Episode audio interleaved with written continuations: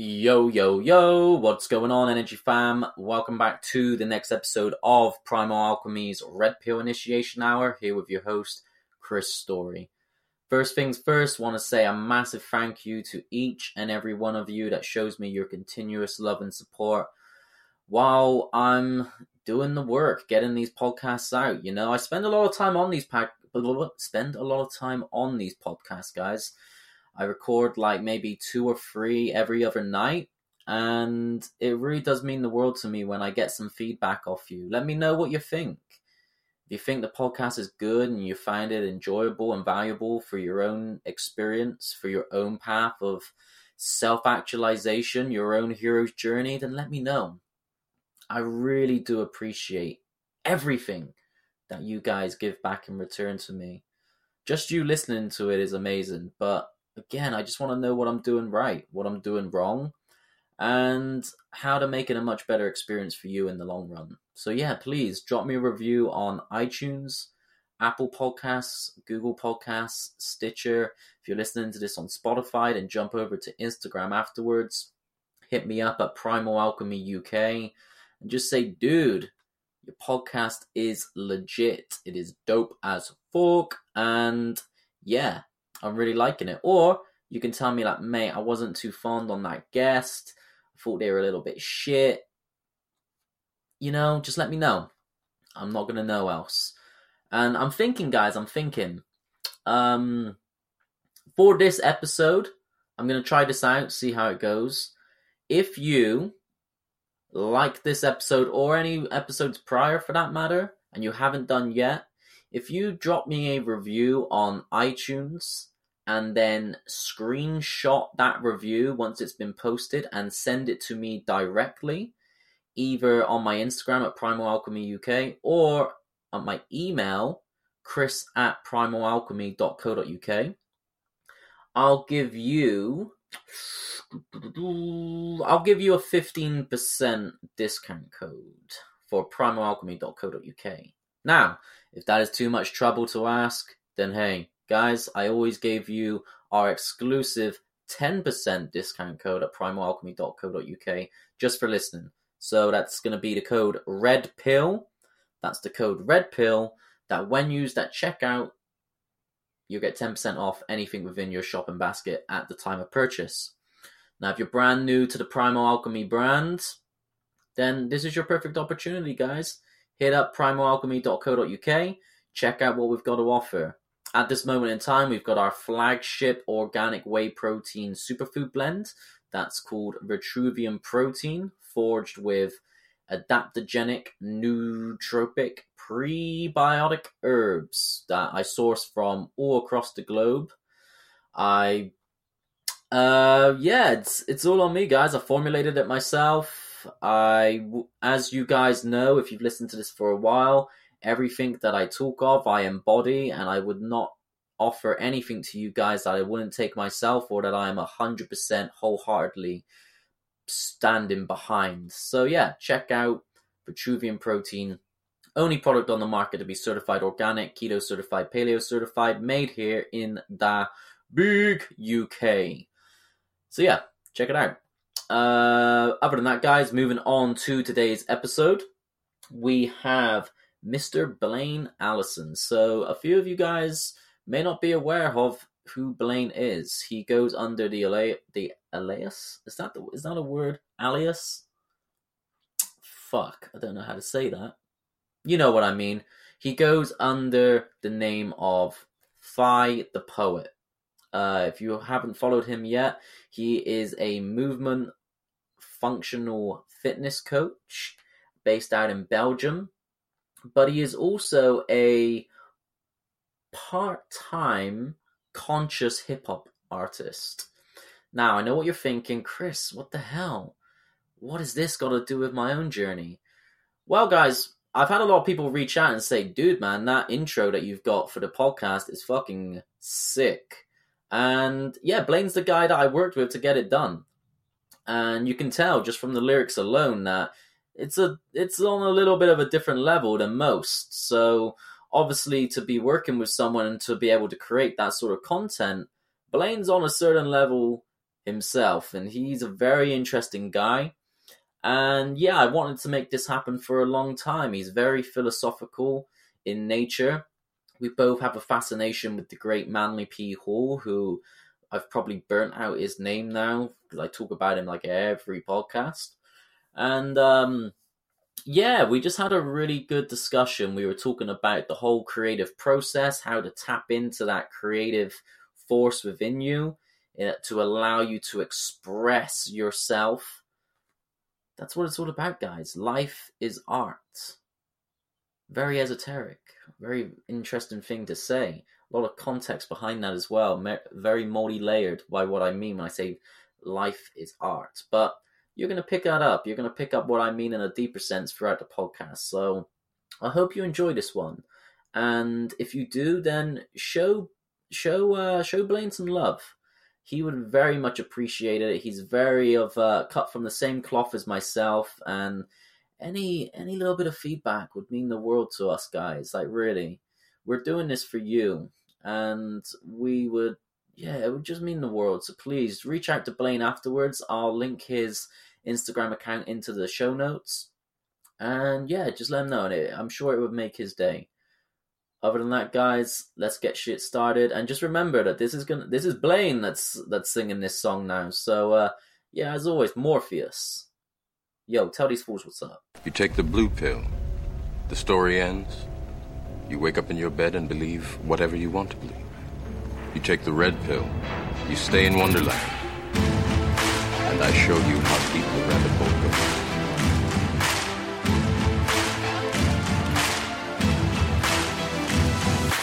As above, so below.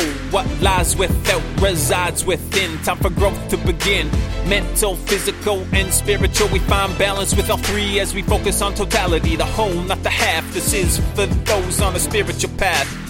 Looking for the clues to the answers of life. But the truth ain't always nice, so leave your ego at the door. Let your inner lion roar and your spirit soar as we go deep down to the molecular level. Tap into the body with some yogic breath. Throw in some calisthenics for a true strength test. Like the shamans of old, we use nature to heal with a little bit of DMT to reveal. This whole life journey is a little surreal, and your mind needs a leader, not a follower in life. Let your mind be the master, and you pay a hefty price. This next 60 minutes is about self mastery. It's not an easy path and it's a lifelong journey, but we up to empower with this red pill initiation hour. With this red pill initiation hour. Brought to you by Primal Alchemy. The Matrix is the world that has been pulled over your eyes to blind you from the truth. Three, two, one, and oh, sweet Zeus. Guys, we're back. We're back. Episode 40, guys. Slowly starting to rack the episodes up as we progress through this series of podcasts, as we start dropping some truth and waking the world up. So, yeah, anyway, guys, real interesting episode today. Uh, it's going to be a good one. Prior to me beginning to talk, if this is the first time you've heard this, you probably uh, caught wind of the dope as fuck soundtrack for this podcast. And if you haven't and you skipped that part to get to this, then then yeah, rewind a little bit and listen to the podcast because I got the guy on that sings the fucking theme song. And this is going to be a good one, guys. Really looking forward to this. Uh, today's guest is Mr. Blaine Allison. And Blaine has a magnitude, multitude a wide spectrum of skill sets and experiences. Uh, one of them being, well, the Mr. Universal Mind, Uni- Mr. Universal Rhymes himself. And uh, yeah, he's just a real interesting character. And like literally, just listening to the theme song alone for the uh, for the podcast really opens you up to the type of level that he's operating on. Because me and him, uh, yeah, me and him went back and forth for a little bit, trying to get the right beat, trying to get the right sort of context to the song. And he fucking nailed it, guys. He nailed it. And I've had so much great feedback from you guys loving the soundtrack. Like, yo, where did you get that rap from? And yeah, I think it's I think the best uh POA when it came to breaking this down was just to get the man on himself and explore his mind, and hopefully we can uh, all learn something from today's episode. So yeah, Blaine, thanks for coming on, brother. No worries, man. My pleasure. It's always weird when someone bigs you up like that. It's always weird to hear. oh man, you deserve it. I'm not going to. Uh, I'm not a bullshitter, and definitely the people. That's that good. that's good. Yeah, the people that deserve the praise, man. They, you need to give it out, and you need to be uh, show the love, share the love. And for you, dude, like, yeah, I'm just like for anyone who's unaware of what you're about, can you give us a bit of a breakdown of who uh, Phi the poet is, or is it the Path of Phi nowadays? Uh, yeah. So, like, my Instagram page is the Path of Phi. It's just, yeah, kind of alludes to, eh, you know, a path to growth, a path to, you know, self unfoldment, that kind of thing. But indeed, my uh, MC name is uh, Phi the poet. Yeah, you got it. Mm-hmm. Yeah, so uh, Blaine, just give us a bit of a background for everyone who may be unfamiliar with your work and unfamiliar with your art and talent and craft, let us know about yeah, what do you do, man? Like what you because I know that that like Phi the Poet's just the the pseudonym that you go under. I know that there's a there's a whole other life to uh, Blaine Allison as well that yeah. just as interesting. So we can cover quite a diverse range of subjects on this one. So uh, yeah, yeah, hit us up, give us a bit of uh, background on you and how you got to where you are today, and then we're uh, oh, we'll branch man. off from there, mate. Okay, I'll try, I'll try not to make the story too long, um, and I won't go back too far. Um, yeah, I guess uh, uh, I it started when I uh, wanted to kind of do my yoga teacher training, and I'd always been. Um, yeah, hip hop had always played a big, big role in my life. It had always kind of had a lot of influence, uh, and unfortunately, I kind of fell into like the commercial trapped like many many young kids do. We just don't know any better. I don't think when we're 14, 15 years old, you know, partying, popping bottles, you know, all this kind of thing really seems super cool. And it wasn't uh, until I went on my yoga teacher training uh, and into my uh, like 18, 19 is when I started to kind of get more into uh, conscious rap, conscious hip hop. Uh, that's when I started kind of expanding my mind, reading books by Bruce Lee. That was one of the first few books I started reading. That kind of led into Taoism, Buddhism books, and then it just kind of, you know, spiraled uh, out from there. Um, and then so when I went on my uh, yoga teacher training in Guatemala, um, it had uh, we were kind of just doing a little, uh, I guess, talent uh, showcase, if you will, and um, I just decided to to write uh, uh, a spoken word uh, rap, and I did it, and everybody really enjoyed it. And you know, from there, I just thought, you know, hey, I started I started writing, you know, as a way to help with, uh, uh, you know, my awakening. My it really helped with getting my thoughts out and uh, expressing myself. It's always an excellent way to express yourself. And so when I started doing that, I started thinking, and I was I had some roommates uh, over the years, and they would hear me and they'd be like, "Man, like that that sounds awesome. I mean, you you need to put your stuff out there. Like, don't stop writing. Keep doing what you're doing." And then so it kind of just unfolded from there. It began as a way to kind of help with my growth, help with my you know pain uh, that I had been through in my life, and then it became a way to hopefully inspire others and uplift others to grow and uh, get into the whole self unfoldment uh, education kind of thing. Uh, and yeah, it just kind of spider web from there. It's all just one big interconnected uh, web. So that's kind of the the short end of the story. Yeah, dude, it's um, it's always fascinating to talk to people that come from a art um, that they're pursuing some form of art form. Like art is very close to my heart. Like I've went through certain stages in my own life of being young. I was naturally geared towards art, like the creative sort of uh, yeah, the creative path. And then as I started to grow and I got to like 14, 15, you get a bit of test in you, you get a little bit of aggression, you want to Yeah, get, yeah, you want to get, yeah, you, you want to get hench as fuck. And then I started to push that aside. So I was like, I don't want any of this pussy bullshit art. It's like, fuck that, man. I want to get on the weights. And then yeah, yeah, but eventually man it's it's that it's just that balancing of energies it's that you you got to go through both extremes like when you're when you're in that creative zone you're sort of channeling that divine feminine the, the creative force of nature and then when you start getting into the you start to ground yourself and you start to really feel the body and then build the body it's like you've got that focus determination that goal set mentality of like the masculine energy yeah. and then I kind of just fell between those two. Um, and then eventually, once I got a taste of both, I was like, "Shit, I can just be both." yeah, yeah. Yeah, I Do- don't, I don't, I don't need to identify myself as the uh, as this me or that me that was me in the past. It's like, hey, man, I've got that natural sort of spark of creativity in me. And I embrace that and everything that it brings. And then, yeah, as well as embracing being like, quote unquote, alpha.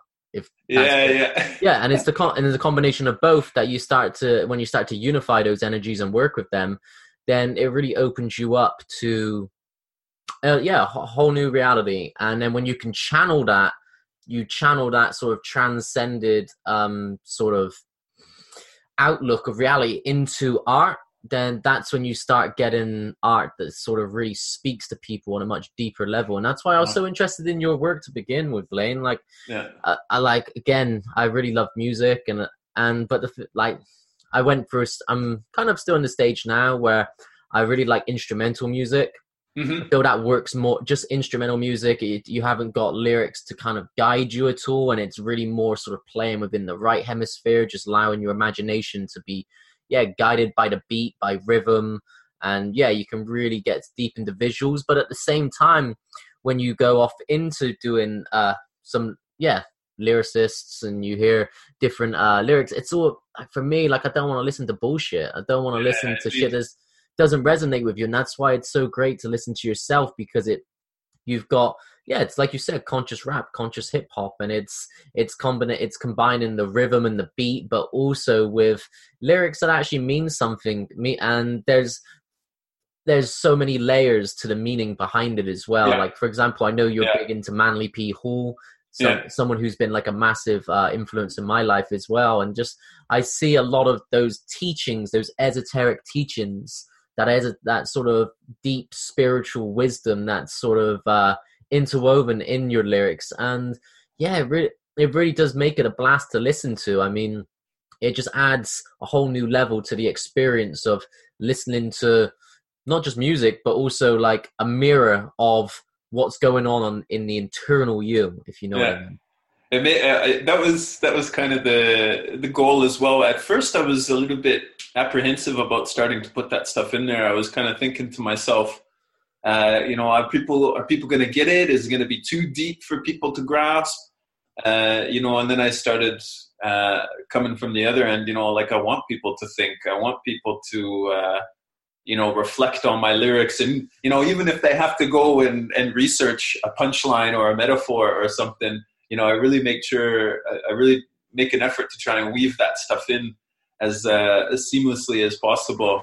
And you know, I just want to go back to uh, you talking about uh, masculinity and femininity for femininity for a sec, because you know, there's uh, a lot of times you hear now people talking about toxic uh, feminists, and but nobody talks about like toxic masculinity, uh, which there's a, a huge problem with nowadays, and it's really about this, you know, alpha be this alpha male, and you know, even we've tied now nutritional uh, or diet choices to. Um, you know whether or not you're masculine or feminine. I mean, that's just so bizarre to me. And it's funny because oftentimes I see guys who consider themselves alpha males. They're the most insecure, you know, unconfident. They just put on this front, you know. And I mean, to me, that shows more of who you are as an individual. If you need to put on this uh, alpha male front, that shows more to me who you are character wise than you know someone who doesn't need to put that on. Um, And so yeah, I, eventually I want to kind of start talking about that stuff more. And I mean, you've seen some of the videos that I do, uh, also just kind of touching on uh, the state of the world and the state of our society. So I kind of I like to really talk about this stuff and uh, get down to the, the nitty and gritty of it, so to speak. Yeah, and it's again, it's an important point to uh, bring up because the world itself, we're just lit, we're running off, we're running off a system that's fueled by imbalance, and yeah. because it's been that way for so long, it's like the shadow, the shadow aspect of the the male and the female, the masculine and the feminine. It's just it. That's literally everything's inverted. That's that's how we. That's the lens in which we see the world through. It's through the the shadow masculine is the way that we're conditioned and programmed from a young age. And one of the one book that's really um, so fucking powerful. It's called uh, King Warrior Magician Lover, and it's um, it's all about the the main archetypes of the divine masculine and when you look when you give it a good read and it breaks down like the shadow aspects of the king which would be like the boyish childish prince and then you've got the shadow aspect of the warrior which is going to be like the barbarian the shadow aspect of the magician which is like the dark magician shadow yeah. aspect of the lover which is going to be like the the jealous uh, yeah, the jealous sort of hate filled, um, yeah, person. And it's like you you start to see those traits uh, within most men, within a lot within a lot of guys. It's that it's that that old school man the fuck up approach to things. Yeah, that is, yeah. that's yeah.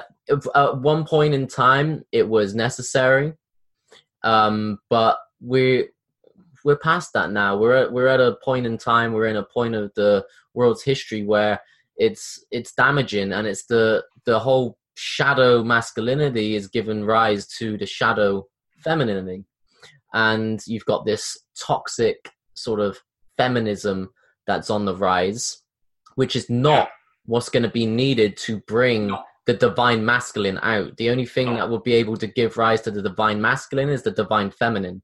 Mm. So, and vice versa, really. So until we stop kind of segregating, separating, creating that us versus them approach, and that that kind of you can scale that to so many different levels within our consciousness and the way that the world works. We we're not gonna find we're not gonna find that union, and that's why it's it's great that you're doing your work, man. Because like you said, you you didn't know if you should go too deep to begin with, and then you throw some shit in there, and you're like, ah, well, people can search it up, and that's what it's all about. Yeah. It's like planting seeds. Like people might be like, oh shit, that's a good rhyme. I like that, and he's like, fuck, I don't even know what that means, and then they might look it up, and then they're and then they're just taking down pan, they're taking down the the uh, rabbit hole, open up Pandora's box, and some uh, some crazy shit, and uh, yeah, man. So it's like I'd love to be able to uh, just have your say on like where does the inspiration come from when you're sort of when you're in flow when you're creating these rhymes? Is it something that you kind of do you do it from a musical perspective where you're looking at like the rhythm and the beats per minute and you're just like seeing what fits? Or is it something where you're just thinking of a theme in your head and you're kind of flowing through that and just allowing words to come to you allowing themes to come to you and so on? Yeah it's uh you know i'm not uh I'm not the type of guy who's looking at uh, analyzing the beats per minute. You know, I was never even uh, when I first started writing. I didn't even know how it was done. You know, I didn't know there was a whole kind of science behind uh, rapping. A lot of people just think it's uh, you know rhyming words over a beat, but there's so much more to it. There's rhythm, delivery, there's styles, there's cadences. Mm-hmm. Uh, you know, punchline metaphors. There's a whole science behind it and so I, have always just had, I was just talking about this today as well. I've always just kind of had like an ear for for rhythm, um, and I just I feel it. I just, yeah, it's hard to explain it. I just feel it. That's the best way I can put it. Uh, and so when I hear a beat, I can really just get in tune with it um, right away. Just as an example, I was um, when I was in Australia, um, living there for a couple uh, years. I was collaborating with this one singer and um, I had an idea for a song, and we came together and we were writing. And just in the middle of the process, I, was like, ah, you know, maybe we change uh, the beat up.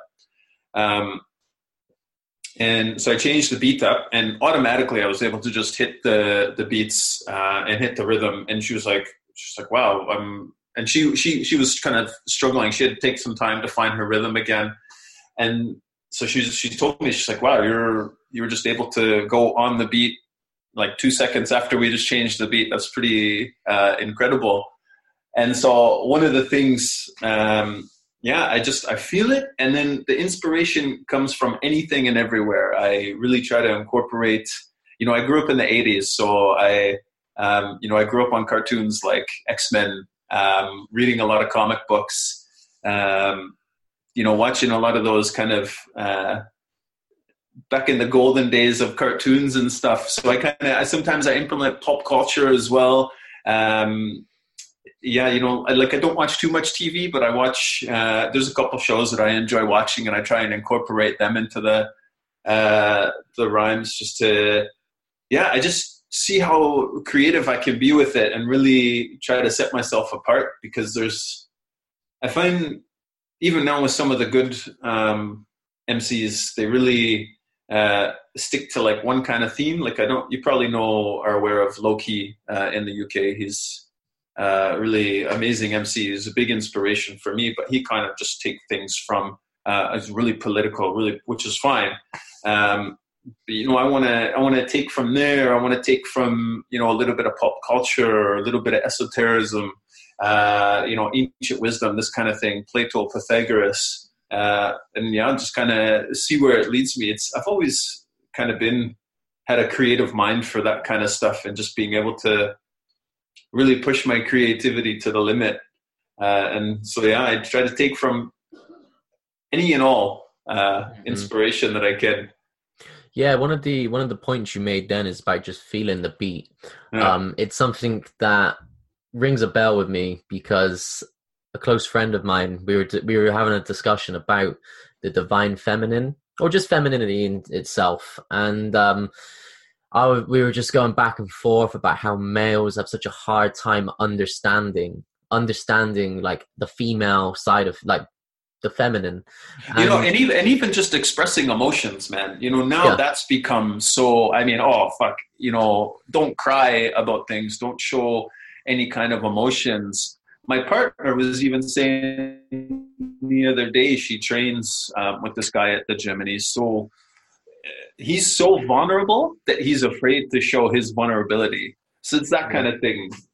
Yeah, and basically what she was saying is that she was like, you can't understand the, you can't understand the feminine energy. You have to feel it, mm. and that's it, man. Like that's it.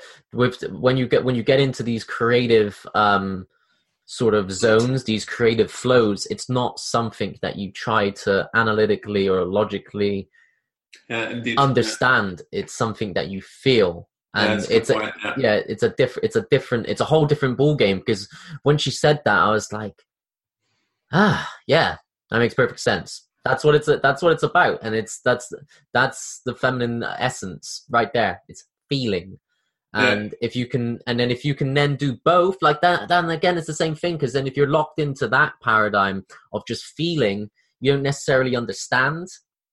And i feel like it's the combination of the understanding and the feeling is where the intuition grows. And then that into that intuitive wisdom is what grows out of those of that balance. And yeah it's just it's just it's really interesting man when you're working with these energies and how they manifest in every creative every creative uh piece of work. And that can be from being a, an artist that can be from being like a if you're like a screenwriter, a script writer, if you're if you're a lyricist, if just all of all of these things, and it's all people are just unconsciously tapping into that mm. into that divine feminine, which is something that yeah, like you said, most guys are just completely uh, mute to either yeah. consciously or subconsciously. Either they don't want to be seen to be in touch with their emotions because of the picture that's portrayed through being so, or, or it's some completely out of touch. With yeah, yeah, or they're just completely out of touch due to yeah. um, programming and conditioning when they're younger, maybe past trauma yeah. where they've cut themselves off from that from that feeling, from yeah, just allowing themselves to feel, and it's it's so it's such an important um such an important ability in life to have and it doesn't necessarily have to even be through creative pursuits either. Just the ability no. to feel. It's it, yeah it's like that's that's what it's about. That's why that's why our spirit is kind of locked into this avatar that we're uh that we're sort of viewing the world through in this incarnation is to experience and to feel. Because when you're fucking in spirit form man you you can't feel shit because you're everything so you can't distinguish anything yeah, Yeah. when we when we come down into this realm and we're allowed to express and receive emotion it's that's part of the game and if you lock yourself off from that then you're just robot you're robotic Yeah, yeah. Did you And- have you ever heard of uh, Manly P. Hall's uh, talk where he talks about intuition? I haven't read that one no is is that a lecture that he's got on youtube It's yeah, it's a lecture. It's a, it's it's funny you mentioned intuition because and you mentioned uh, like feeling it, and you know one of the things he talks about in that lecture is he talks about not only intuition being the sixth sense, um, but he also talks about uh, intuition being more of a feminine thing. Women are usually more attuned to this sixth sense intuition, whereas in men it needs to be cultivated uh, a little bit more. So you might you might find that quite interesting because it's uh, it's really an interesting talk. But he has some interesting uh, points of views and insights, as always, uh, into intuition.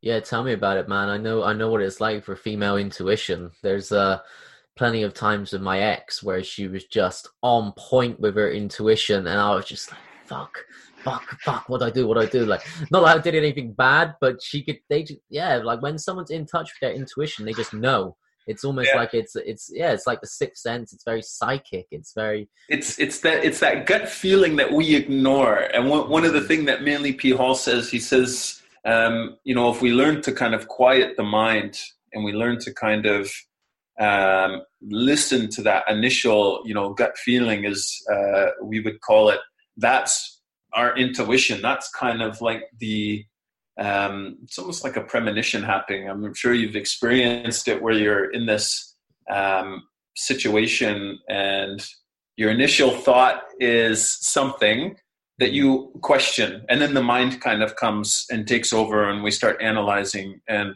yeah. criticizing and the mind maybe goes ah no maybe we don't take that stuff and then after the event or situation argument whatever happens you go back and you're like oh shit.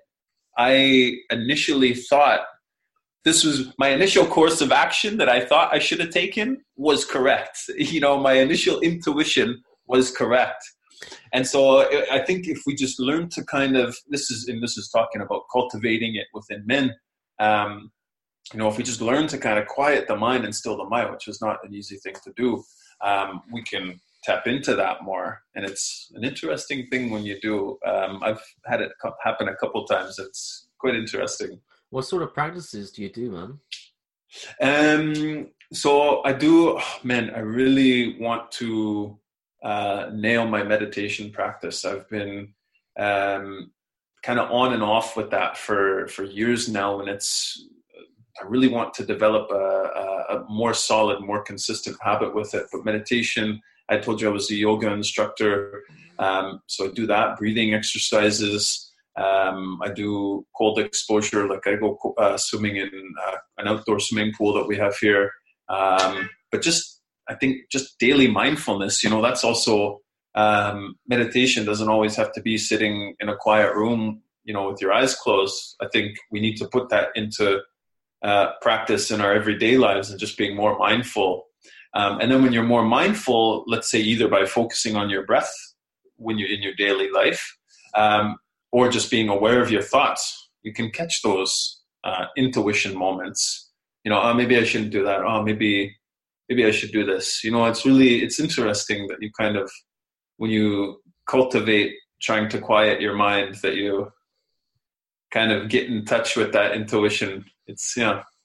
Yeah, it's it's a hard one. It's a hard one to uh to implement into your life, especially when you first start meditating because you sit there and you're just so so many thoughts just like just flow in and it's most people um most people just call it quits after like five Yeah. minutes they're like fuck this i'm Yeah. good and Yeah. it's yeah it's it's a you have to have discipline and it's a practice and you have That's it. just just as you as if you were to go and train in the gym and you have that mentality of like right i'm going to do this training and this is what i'm going to these are my goals and these are my sort of um this is how i envision it going. You also have to do the same with your meditation. Like it is a practice and it doesn't Mhm. it's it doesn't come a it's not easy. And Mhm. um yeah there's um let me just what what uh what style of meditation do you do man? Because i've got this thing that i've been using recently. I just want to get it up. It's called there's an app called Mhm. meditate.me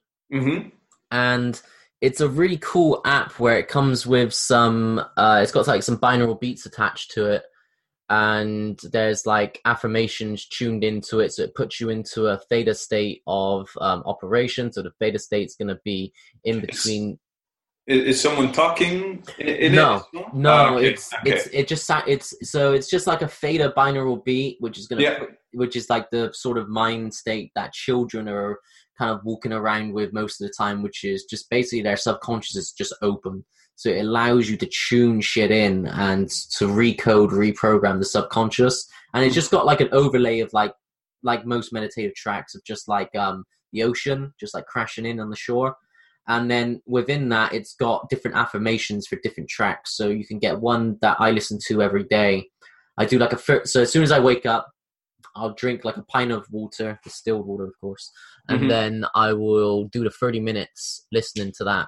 And it's the flow and synchronicity one. And i'm telling you man it's like people are dubious about that shit and they think that it's all woo woo pseudoscience but i'm telling you that No, since it's I, not.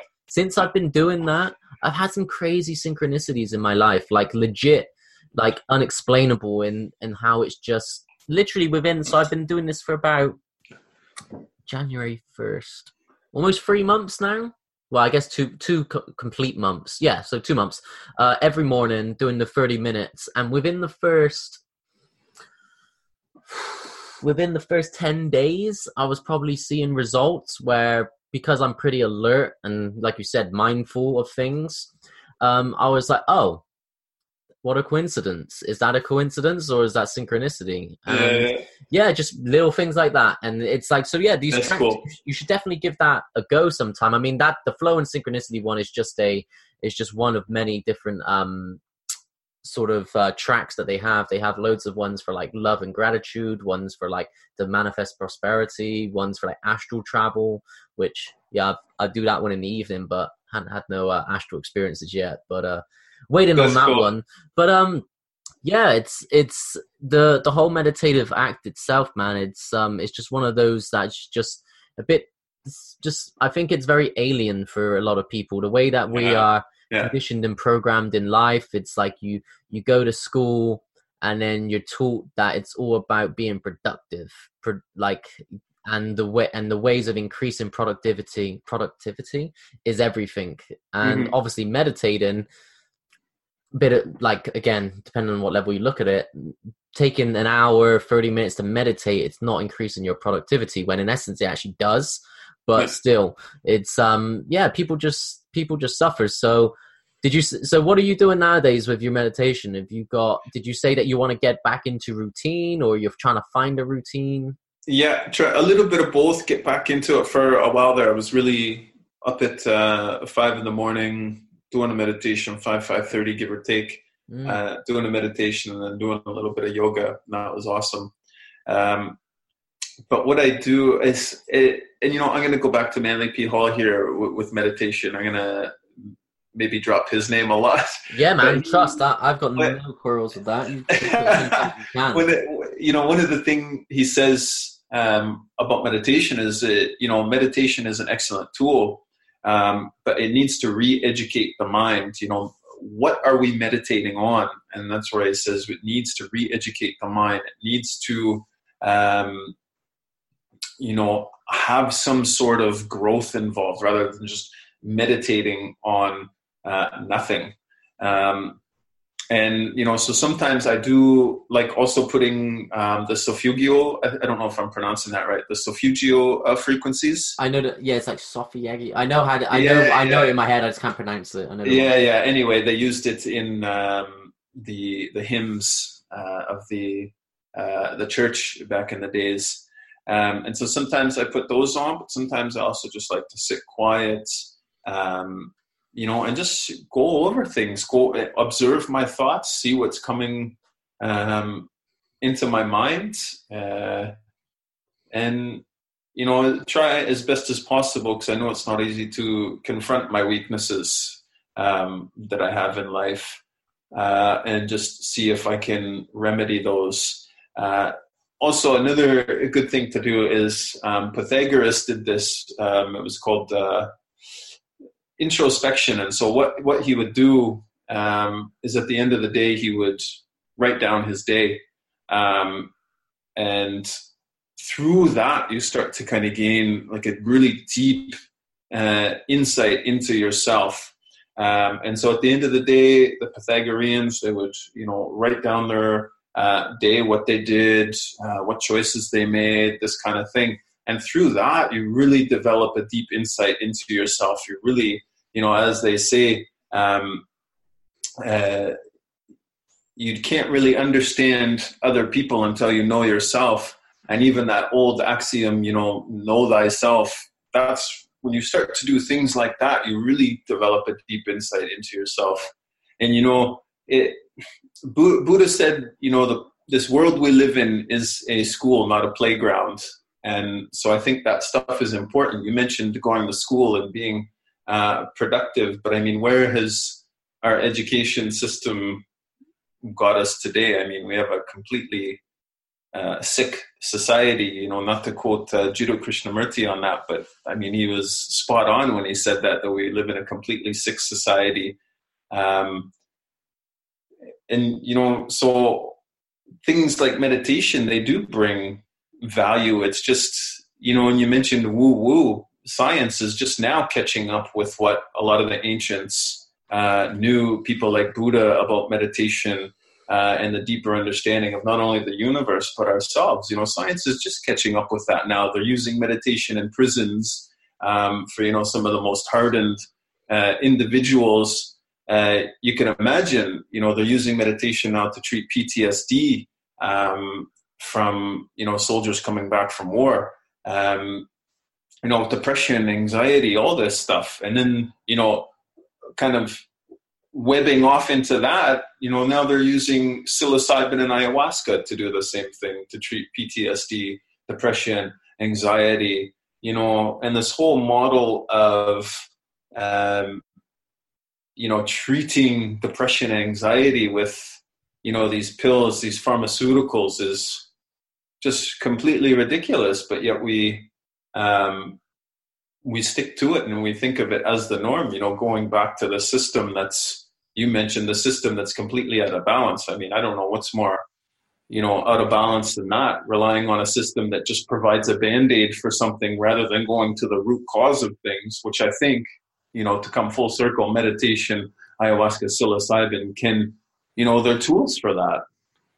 Yeah i think so as well man. They're um again it's uh there's there's so many tools that are at our disposal ones that are free and like yeah most most of the most of it's free. Like real tools for human growth spiritual growth are free. I mean okay to be fair you got to go and pay to get some psilocybin mushrooms and you got to pay yeah. to go fucking over to peru and get some ayahuasca down you but in essence that's or still holland. free or holland you doing in Holland now? Yeah, I've heard of I've heard about this. I've been I was actually introduced to um, a retreat in Denmark as well. Ah, cool. That, they, that they're doing some good uh, Iowa. Yeah, but good. Holland is legal. Yeah, yeah, indeed it is. Yeah, ah. psilocybin's legal there as well. But in the Netherlands, um, they have some really good retreats there. And um, the one organization that I went through, they actually brought a proper Peruvian shaman over uh, to do a couple ceremonies. Nice. Uh, what that, did you do? That, and that was awesome. Uh, ayahuasca. Yeah, yeah, indeed. Yeah, twice, twice yeah, now what, I've done. What, what was that like for you? Oh man, it's an, it's incredible. It's such a dissolvery, dis, boundary dissolving experience. It's really, I mean, I can't. Uh, I know a lot of people say they kind of err on the side of caution and say, "Oh, it's not for everybody," um, you know. But I think it's important that you know people should experience this you know whether or not they should do some individual growth first before mm-hmm. i mean it took me i did before i did it i did uh, like six months of research, and I had already been doing uh, you know individual gro- growth for years and years. So maybe some people need a little bit more time than others, um, I think it's yeah, it was.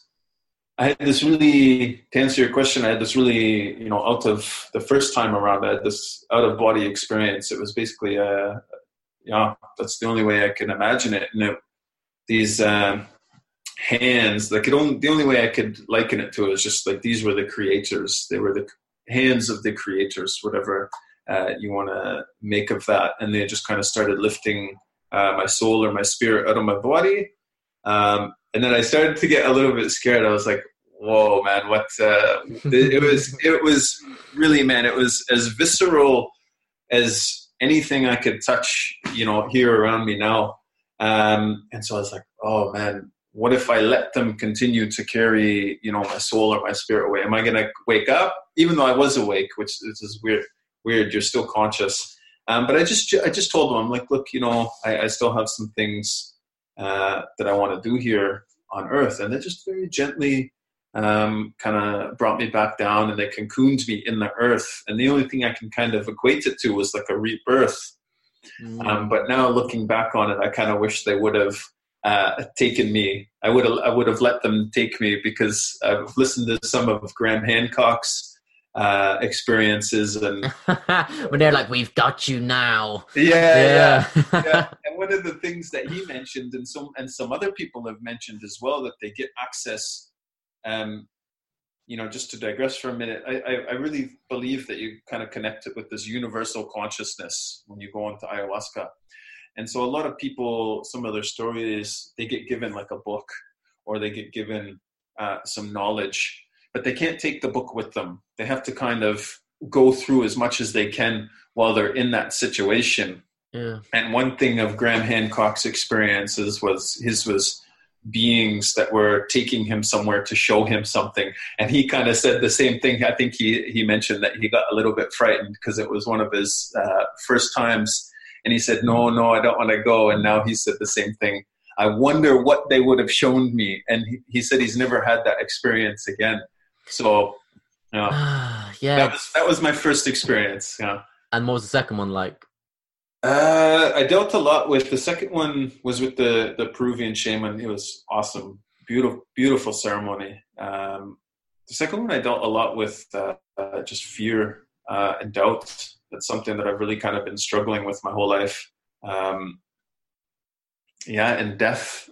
Um, I was in I was in the military for um, almost five years when I was a little bit younger, uh, and I had an event happen where I really literally looked like death right at the eyes. Uh, but I won't go into that. And so I really dealt um,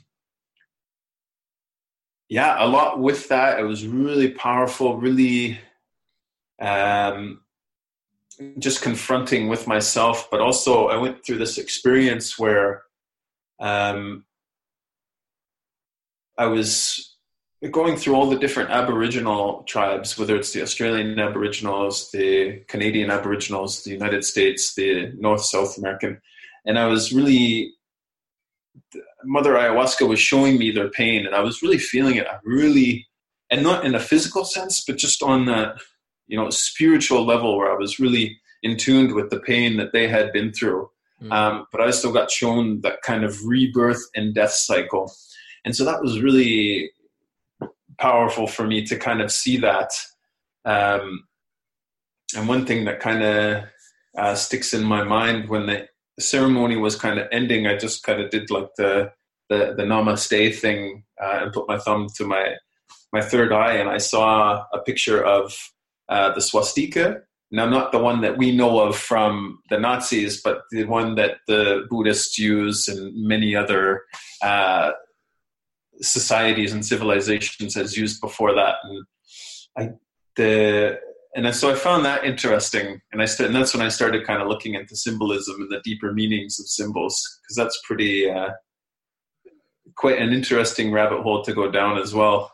Yeah, for sure it is, and it's like these symbols are sacred for a reason. Yeah, yeah, they were sort of perverted and inverted Yeah. in order to with the the Nazi symbol. But Yeah. uh, yeah, the swastika is something that's been around for thousands of years, and it holds so much spiritual wisdom encoded within it. Yeah. And you might not think it just looking at it, but if you understand how to read symbolism, which is what our boy Manly was all about, like he, Yeah, yeah. when- that's what like Freemasonry is really about. It's about understanding symbolism, and symbolism can encode so much more information than a word can. Yeah. So instead of just He, he also he also um, speculates that that was the universal language. You know, symbolism was possibly the universal language that we have.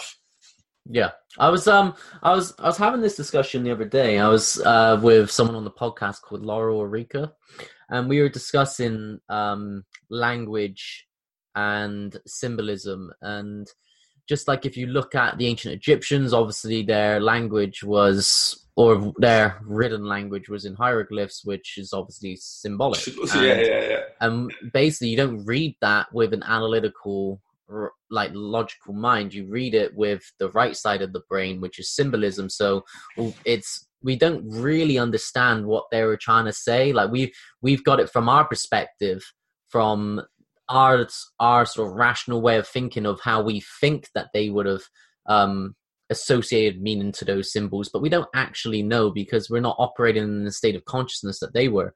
So and then you see because everything's everything's cyclical as we began to degrade and our level of consciousness fell we went from symbolism like symbolic language down into written um written language linguistic language I, I it- hope I hope I hope we're following the precession of the equinoxes. I hope uh, we are man we're like We're- literally I Yeah. think we're I think we're just coming out of the the the Bronze Age. Yeah, I think we're just coming out of the Bronze Age now, according to some of the calculations. So hopefully, Yeah. we, not in our lifetime, but hopefully we cycle back up. No, we definitely are, man. We're on the rise, and it's uh, we essentially, if you were to like, this is another thing that I always talk about. That if you were to look at it, um, just like we have our seasons, we have our circadian clock, and then the Earth has its seasons, and then on a grander scale, we have our seasonal um, clock, the Great Clock, the precession of equinox, which controls our level of consciousness.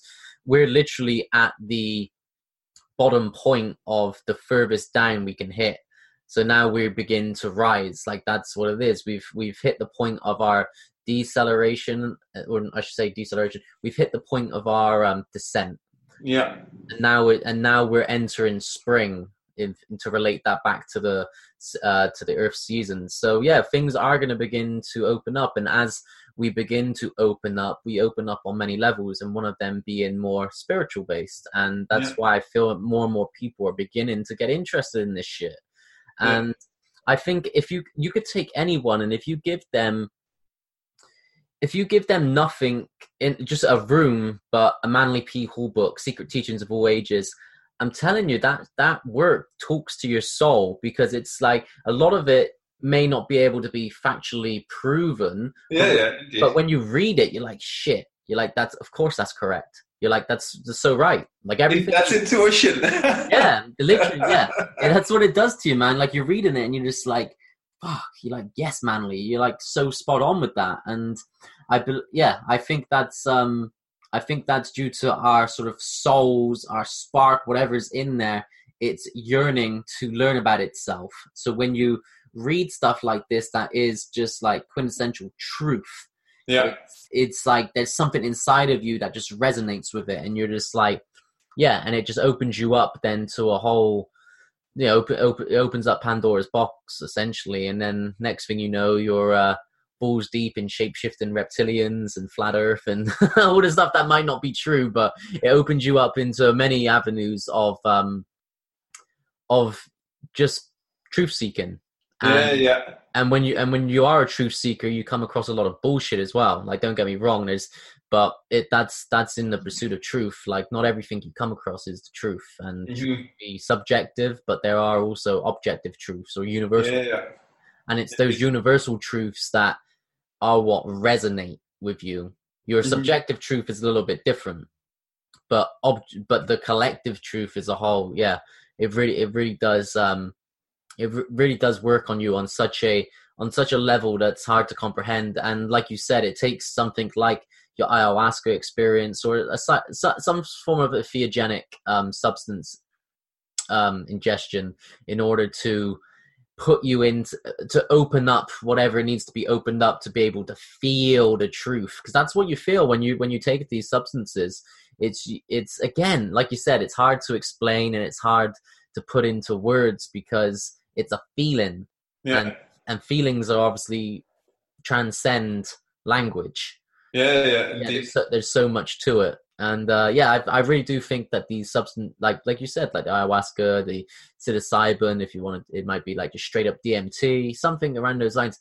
All of these substances, they have they're such powerful tools for self understanding, and it, yeah. I mean, maybe not as extreme as them, but like in you can date it back to any ancient civilization with their with their sort of secret um, mystery schools is what they were called so, back in the day. Soma, Soma. Have you ever? I mean, that was in ancient ancient India, you yes. know, and and rather than and some speculate that Soma was uh, a concoction made of Amanita muscaria, mm-hmm. um, but rather than have this. Uh, a kind of elixir fall into the wrong hands, they decided to destroy it. So again, there's not much evidence um, in terms of what Soma really was. But one of the things they mentioned that Soma kind of led them to these higher states of consciousness and um, you know states of enlightenment. You know, can it can can those states be reached without uh, you know uh, ayahuasca and DMT and psilocybin? Yeah, definitely. But I also think it's like it's a lifetime's worth of work to get to that. Yeah, yeah. I forget who it was. I don't know if it was the guy from London Real or someone else. He basically said it's you know ten years of psychotherapy packed into you know five hours, and you know it goes even deeper than that. I, I use the analogy, you know, as we use tools, you know, uh, let's just say weights to improve our bodies so can we use these tools tools to improve our minds and our souls right? You know it's the same thing. Yeah. Um you know it's funny it's funny you mentioned truth though because that's become such a polarizing word i think and even just perusing uh, instagram you see it. Um you know we've got i think a more uh, divisive society than ever now with uh, things like flat earth and things like diet. Um, you know, how many more things can we use to divide us? Yeah. Um, race, politics, uh, you know, I mean, and now even if you just kind of express a different opinion, um, people just can't handle it. It's really, um, and you know, that's part of self enfoldment as well as learning how to you know accept other people's opinions. You know you and i you know uh, through these talks we're not going to be able to change someone's dis- disposition. You can't help someone grow that doesn't want to help themselves. Mm-hmm. but you know what these talks can do is just you know provide a way for people to you know maybe take one step even if it's just one step on a, a path toward more understanding spiritual growth, mental growth, physical growth, these kind of things.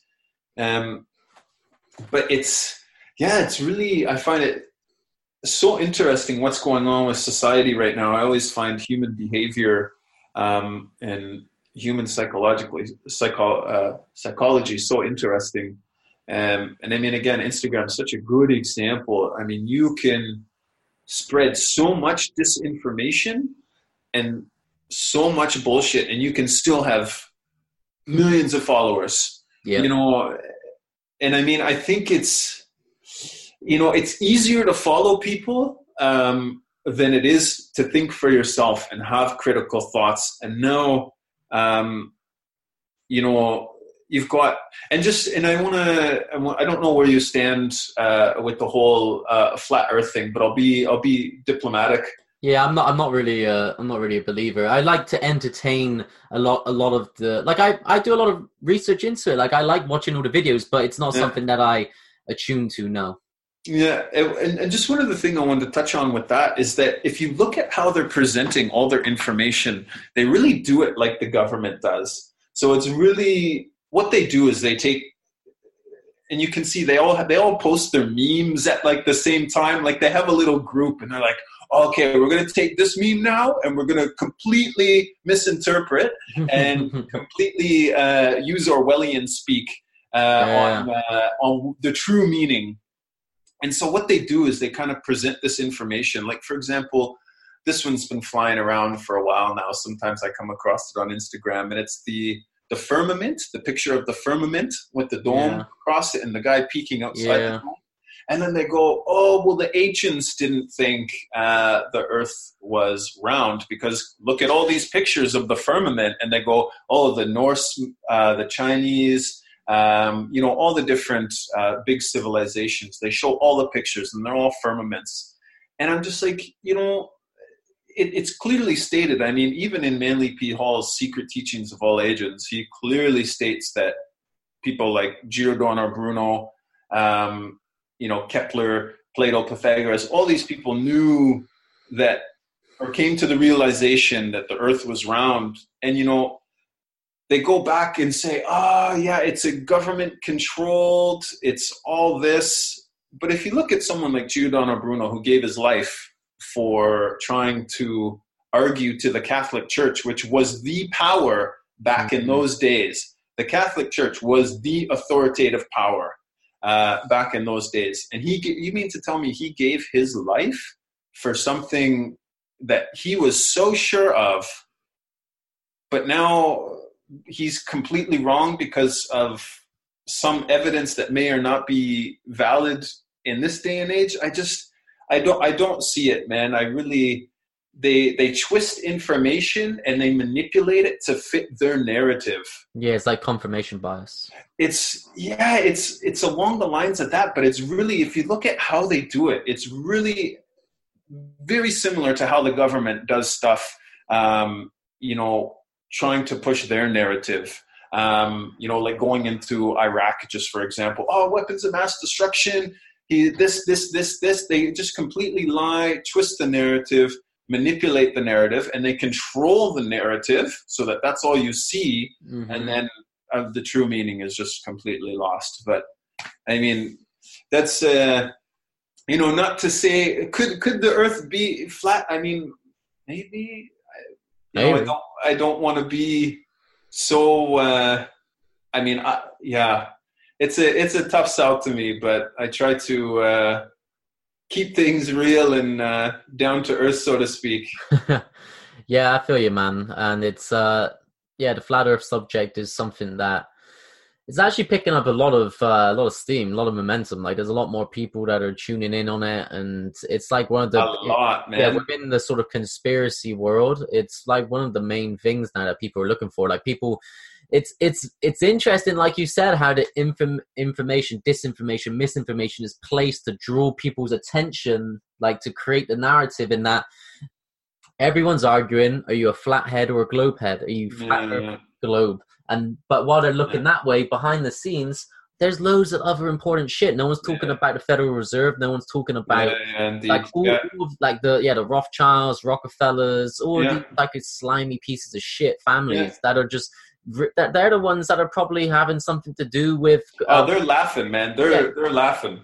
yeah, they're the ones who are probably pushing this uh this movement forward, and they're just like, "Sweet guys, you keep arguing the Earth's flat. Fucking You know, hell, we're and, gonna keep and making." that- and that's not that's not so far fetched, man. You know, we know back from the UFO days, you know, Roswell, New Mexico. We know that FBI, CIA infiltrated groups like this. They infiltrated Black Power movement groups. They infiltrated the UFO uh, kind of conspiracy groups, and they do this to take control of the narrative and discredit these people. They plant little seeds of really nonsensical stuff so that these people start talking about it and then they're just like it completely discredits them so you know that's not so far-fetched i Yeah. read that flat earth is a uh, a psyop yeah, you know that for me that sounds more plausible because i mean i look at you know and i try to read you know what evidence they're per they're they're bringing to the table and i read it and i just like you know man it really you know and sometimes the truth is stranger than fiction but yeah it's just for me it's it's hard to kind of uh pick up what they're what they're putting down. Um, yeah, so for me, it's I think it's more it's strange because if if you know if you read the comments, if someone leaves like a really valid comment that can be verified, that can be fact checked, you never get a response. You never get a rebuttal. Um, and so th- those kind of things make me question like okay like who's really behind this um, you know is it really just some dude on youtube that started it all and yeah to me that's even worse you know is some dude on youtube you know does he have more insights into the universe and the world than uh, you know people like plato pythagoras you know aristotle you know i could go on and on with these great names um, but like I don't know, how do you kind of sift through it all, man? Is like it's it's a mixture of everything, man. It's a mixture of what we were saying. It's a mixture of understanding, feeling, and that intuitive sort of prowess that kind of mm. combines it both. And again, like I've it it's it is extremely um appetizing to to to digest as much conspiracies as possible. But I find that a lot of people within the spirit, uh, sorry, within the um, conspiracy community is like that's their thing. They it's all about conspiracy, and they don't necessarily do any work on themselves.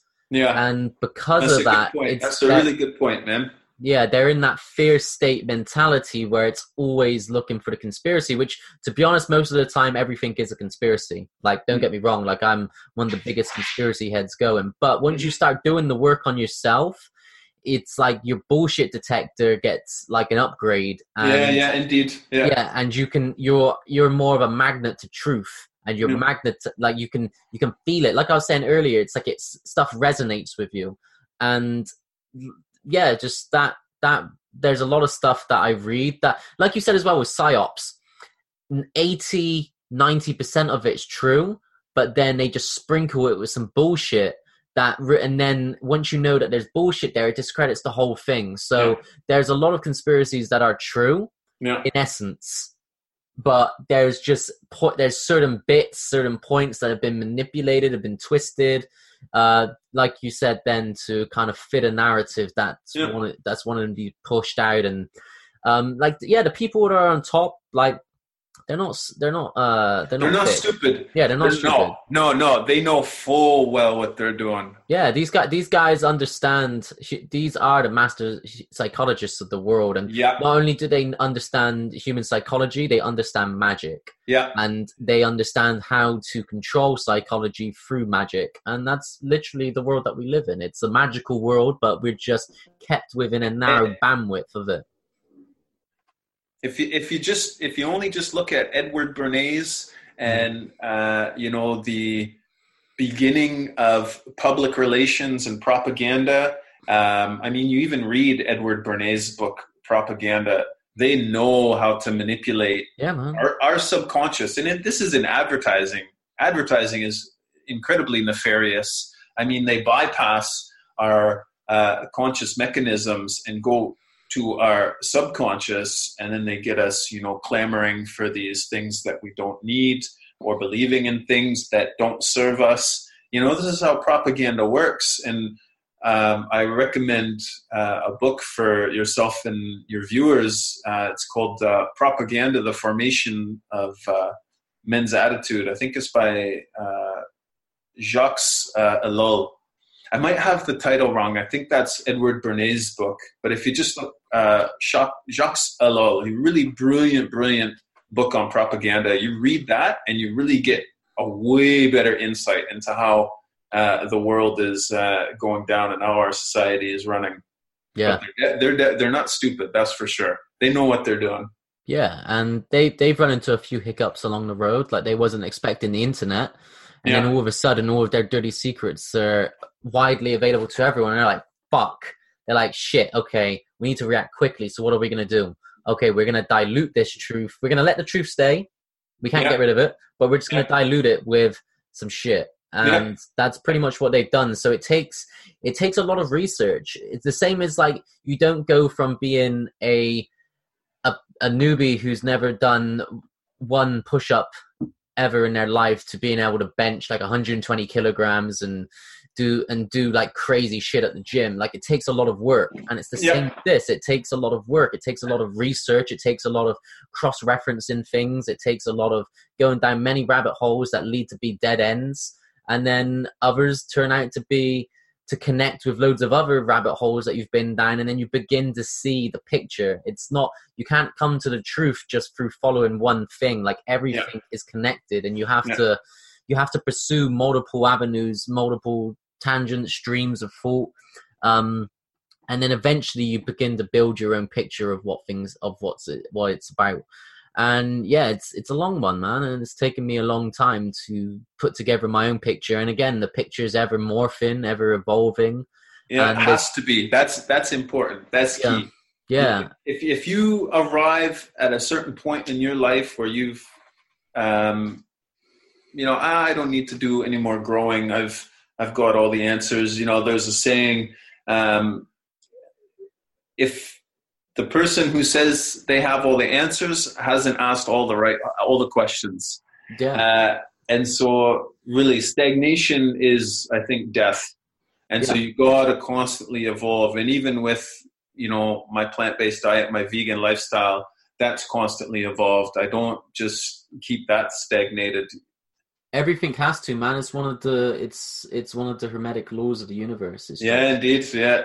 Every everything is about change. Everything changes. It's in a Yeah. state of change, and if you deny yourself to ride that flow, then oof, it's not gonna it's not gonna be a good time for you, man. And it's uh, yeah, that's something that I've been kind of confronting a lot recently. It's like accepting change, change in the way that I thought my business was gonna work out with the Primal Alchemy brand. I had like this image that I visualized and thought that it was just going to go to plan according to that according to that path. And yeah just allow myself to be like man just just accept change. Things are going to change. Things aren't going to be as you envisioned to begin with. Like you're still going to get to that end goal but the pa- the path there is going to be different than you envisioned. And Mm. yeah i've that's something that i've been working on myself and it really does take the weight off your shoulders when you're open to change and and that can like there's a lot of stuff that people don't want to change in their life man. Maybe they're in a bad relationship but they're holding on to something they're holding on to their Attachment.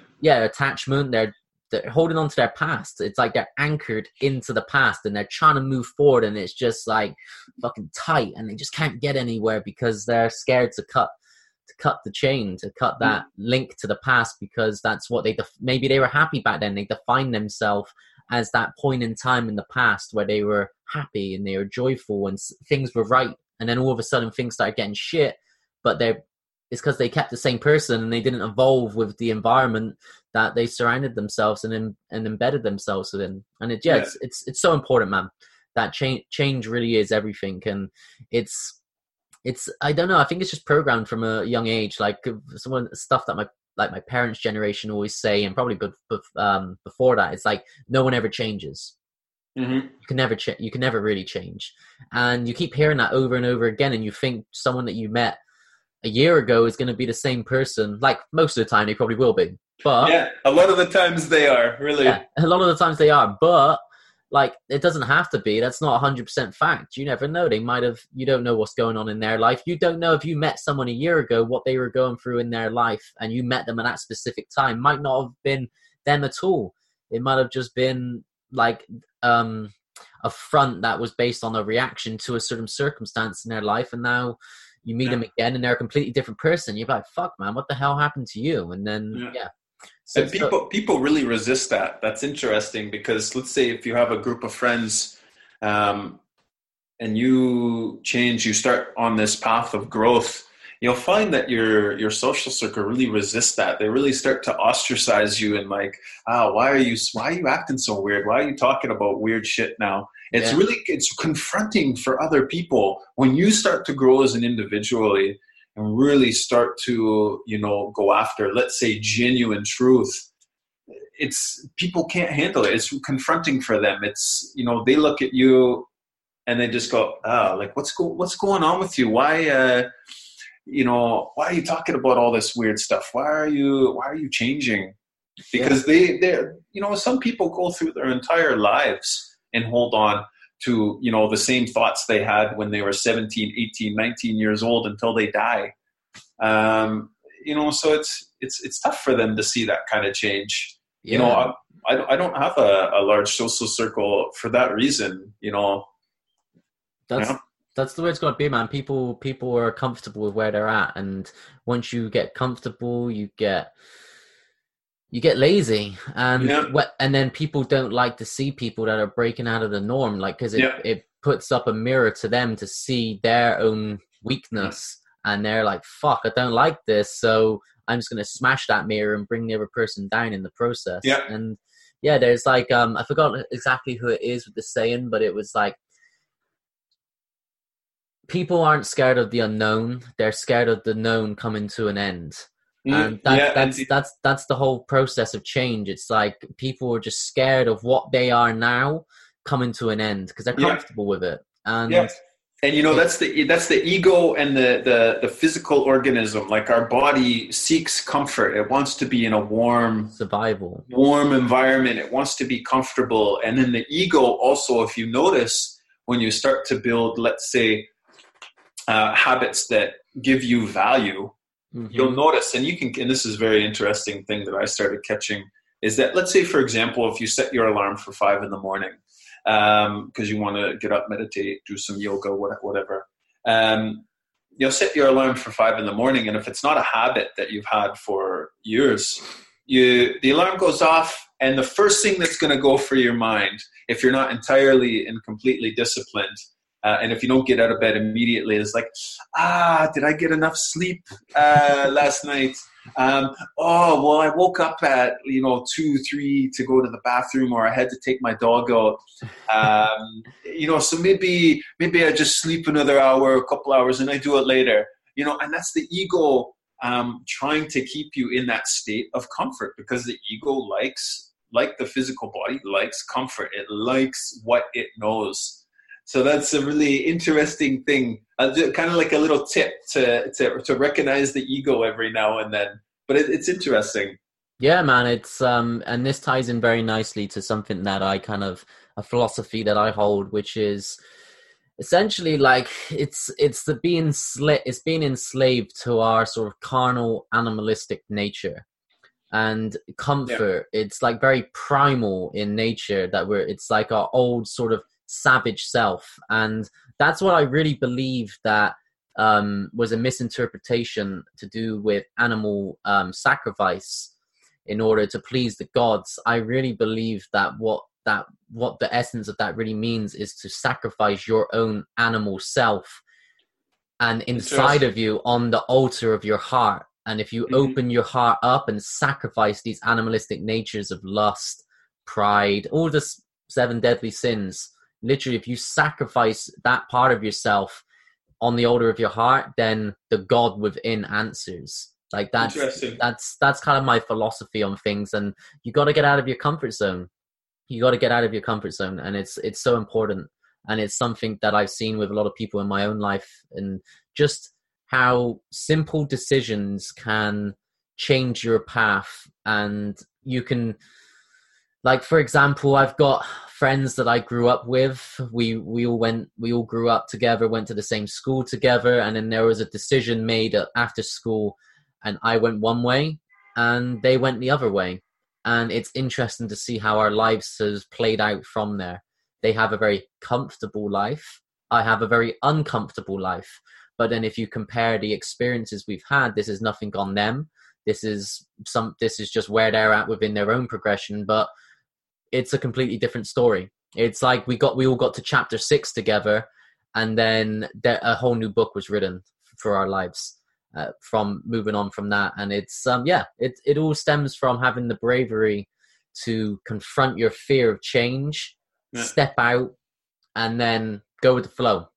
Yeah. See what happens for you man. And yeah i know there's I, I it take it takes a brave person to take a sip of uh, ayahuasca. It takes a brave person to take their first toke on a fucking DMT when the DMT's lit at the end of the pipe, and you and it's like, whew, here we go, Mm. here we go, yeah and because you know, you know that you're not coming out the same person. Like Yeah. literally, once you take that cup and you drink it, and you've got the you've got that half an hour or so before it sets in, you're like, well, this is the this is the age old um yeah, this is the age old cycle of well, death of the old self and I'll be reborn in Yeah, six hours time.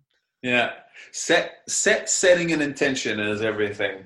I, I wouldn't recommend people because I know some people do do it with uh, just because they want to get high or something, or they want to try Yeah. something, or they're in that phase of trying, you know, every every drug out there. But I wouldn't recommend it going down that route. Yeah, yeah, indeed. Yeah. Um, I've talked to a lot of people who've had some bad trips uh, in that in that uh, context. Yeah, So, yeah. because of that, once they have those bad trips, they then demonize it and they're Yeah, yeah, they just have this negative outlook on it because of where they were at psychologically when they take when they took the substance in the first place. And it's it's never the substance. It's yeah. it's the it's the user of the substance and where they're at. And Yeah. depending on where they're at, it's going to dictate where the experience takes them from there. And yeah, there's just of the the path of self mastery, Blaine. It's a it's a hard one. There's but it's i think it's the most worthwhile path that you can take yeah you know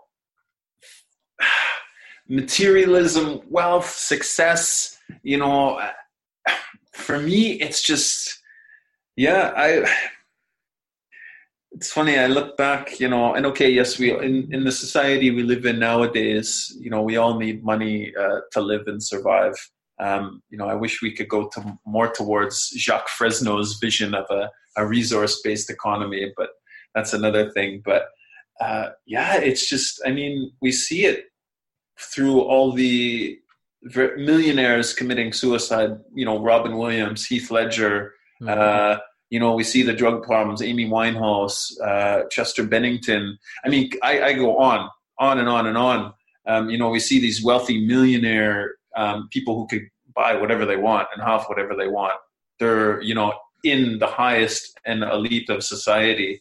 Um, you know, maybe not uh, at the very, they're certainly not at the top of the hierarchy, you know, but they can buy whatever they want, you know. Yeah. And apparently that's, you know, the, the dream now is you know to get enough money to be able to afford whatever you want to buy but i mean that didn't seem to help them with their depression with their loneliness with their anxiety with their just overall feeling of emptiness so i mean we yeah it's you know for me self-unfoldment and growth and you know that path of self-mastery is just the most important one that we need to take in our society. And yeah it, yeah. Yeah, it's it's important, man, and something that always rings rings a bell with me and really resonates with me is something that um, a friend of mine said, uh, Andrew Lowe, that she told me. She goes that you can't fill a sourced size hole in your heart with material bullshit, and it's true. Like the only thing that's gonna fill that hole is gonna be you, yeah. Like your connection to source, and yeah. and it's the quest to get back that hole it's the quest to fill that hole. And then it's um yeah the the whole the whole process of living living your bliss following following your purpose pursuing your own hero's journey go, go facing your trials and tribulations having your spiritual death and rebirth facing your dragon coming out the other side with the treasure. It's all part of the journey and it's Yeah. something that uh yeah it takes a takes a rare soul to fully to fully chase that dream especially within today's world as well. Yeah. Today's world we're kept so easily distracted from pursuing something of that of that level of Yeah. that magnitude yeah um we're kept to be we're kind of programmed to keep things on a realistic level yeah yeah and uh, stay in line keep, yeah keep, it, keep it practical yeah, you you, you yeah, you, that's what I mean. A very scarcity based. It's like, oh, make sure you got enough money to pay the rent. Oh, yeah yeah uh, yeah just a lot of shit Yeah. that keeps you from really like putting yourself out there because it's like, fuck, man. You think uh, Hercules, when he was going through his twelve labors to become a demigod, that he was interested in what the latest shit was going on around the whorehouses of uh, ancient Greece or what Yeah. word on the street was about him? He didn't give a fuck. He was Yeah. doing it. He was on his own mission. He was on his mission to become a god and that's the only way man if you want to if you want to climb to the heavens it's a it's, it's a journey Yeah. and that's something And that, that, that's part of the system. They want that in place in there. They want us working eight, nine hours a day, right? Yeah. Because then we can't start reflecting on the state of things, the state of us, the state of society. You know, as long as we're working eight, nine hours a day, I'm lucky enough not to have a, a nine to five job. Uh, but as long as you know, a majority of the people are doing that nine to five grind, you know, they don't they don't want to they don't have time for much else. They come home, they uh, they're either too they're too tired to go and move and you know take care of their bodies and take responsibility for their bodies. Uh, and so a lot of times they go home, they sit on the couch, uh, watch some TV, go to bed, eat din- or eat dinner, go to bed, and then they repeat the same thing. So I mean, it's part of the system why it's all you know. for sure, man. And that's why we need fucking Manly P Hall back. Yeah, We need we need we need people like him or back, or man. or a re- reincarnation of him. I, I have yet I have yet to find another individual who has possessed uh, his the amount of knowledge and wisdom that he possessed, and not to say that he was infallible. You know, there's things that um, we know today that he couldn't have known back then. Yeah, I think he was just, I mean, the amount of, I mean, even just listening to his lectures, I mean, you need two lifetimes, I think, you know, to really sit down with all of his lectures, his thousands of lectures, and to truly understand everything he said. I would need, I, you would need, you know, a life, at least two lifetimes, but he did it in, you know, one. So he was one of those avatars, uh, Yeah. I think, that uh, is sent to us every now and then um, to kind of show us the way, you know, like Buddha, like Pythagoras, like some of the ancient rishis uh, of India. Uh, yeah, yeah, man. He, I hold, I hold him as number one. He's got, he's my number one spot of my influential heroes in my life. yeah, and yeah he's and obviously he's not been around for a while now but his work is just eternal like Yeah. it's it's it, it's eternal truth yeah. and it's uh yeah there's i wonder i wonder what his soul's up to nowadays probably just chilling in the astral realm just in just in a constant state of bliss not giving a yeah. f- about the shit that's going on he's probably looking down being like why are these imbeciles arguing if the world's flat like did you not read Maybe- my book for fuck's sake he, he could have he could have very well broke uh, broke his karmic cycle. Um, so maybe he didn't get because I mean the whole um, goal is you know through growth through self unfoldment is to break that karmic cy- cycle of being reborn into this physical reality. And you know Plato said you know we don't go to hell when we die, but when we're born. So you know maybe this physical reality is purgatory, and you know it's our duty uh, and this goes back to Buddha saying it's not a playground, it's a school, and we go to school to learn and grow and unfold. Not our current education system, but Yeah, I mean, you got you got to think before educational systems were in place, like what what what the world would have been like, and what people's day to day life would have been like. There would have been a lot more time for contemplative yep, practices and just time to just explore, just to explore yourself, explore the world at night where there was no night uh, light pollution. You'd look Yeah. up at the stars and you'd see the heavens above yeah, and that would that's a fucking psychedelic experience within itself. Like if Mhm. I, I there was um a few years ago i used to work on a cruise ship and we'd be out deep into the deep into the atlantic deep into the pacific deep in many oceans where there is no surrounding land no light pollution or anything of that matter. And when you're out on deck at like one o'clock in the morning and looking up obviously you can see everything.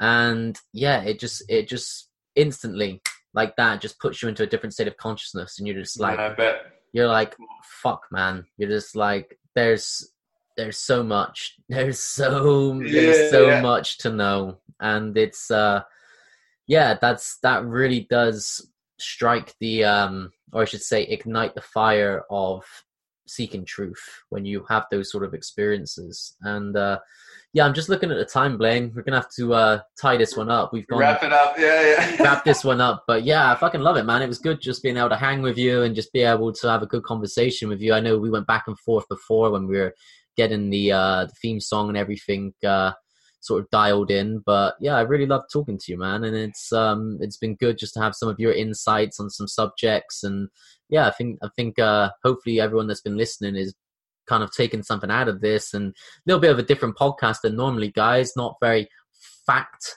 based, but it's not always about the facts. Like this is just a good talk in which hopefully yeah. you can like resonate with some of the messages that uh me and Blaine were kind of just uh briefly covering and then again every like we were saying like it's you might have picked up on little things here and there that'll take you down a few rabbit holes there might have been a few um keywords that stick in your mind checking them out investigate that's what it's all about right Blaine yeah, man, cool. I'm, uh, I, I was happy to do this. I like I like things like this, and even if it just is a uh, uh, just a conversation, uh, you know, sharing ideas, sharing thoughts. I mean, that's also uh, helpful and has a lot of value.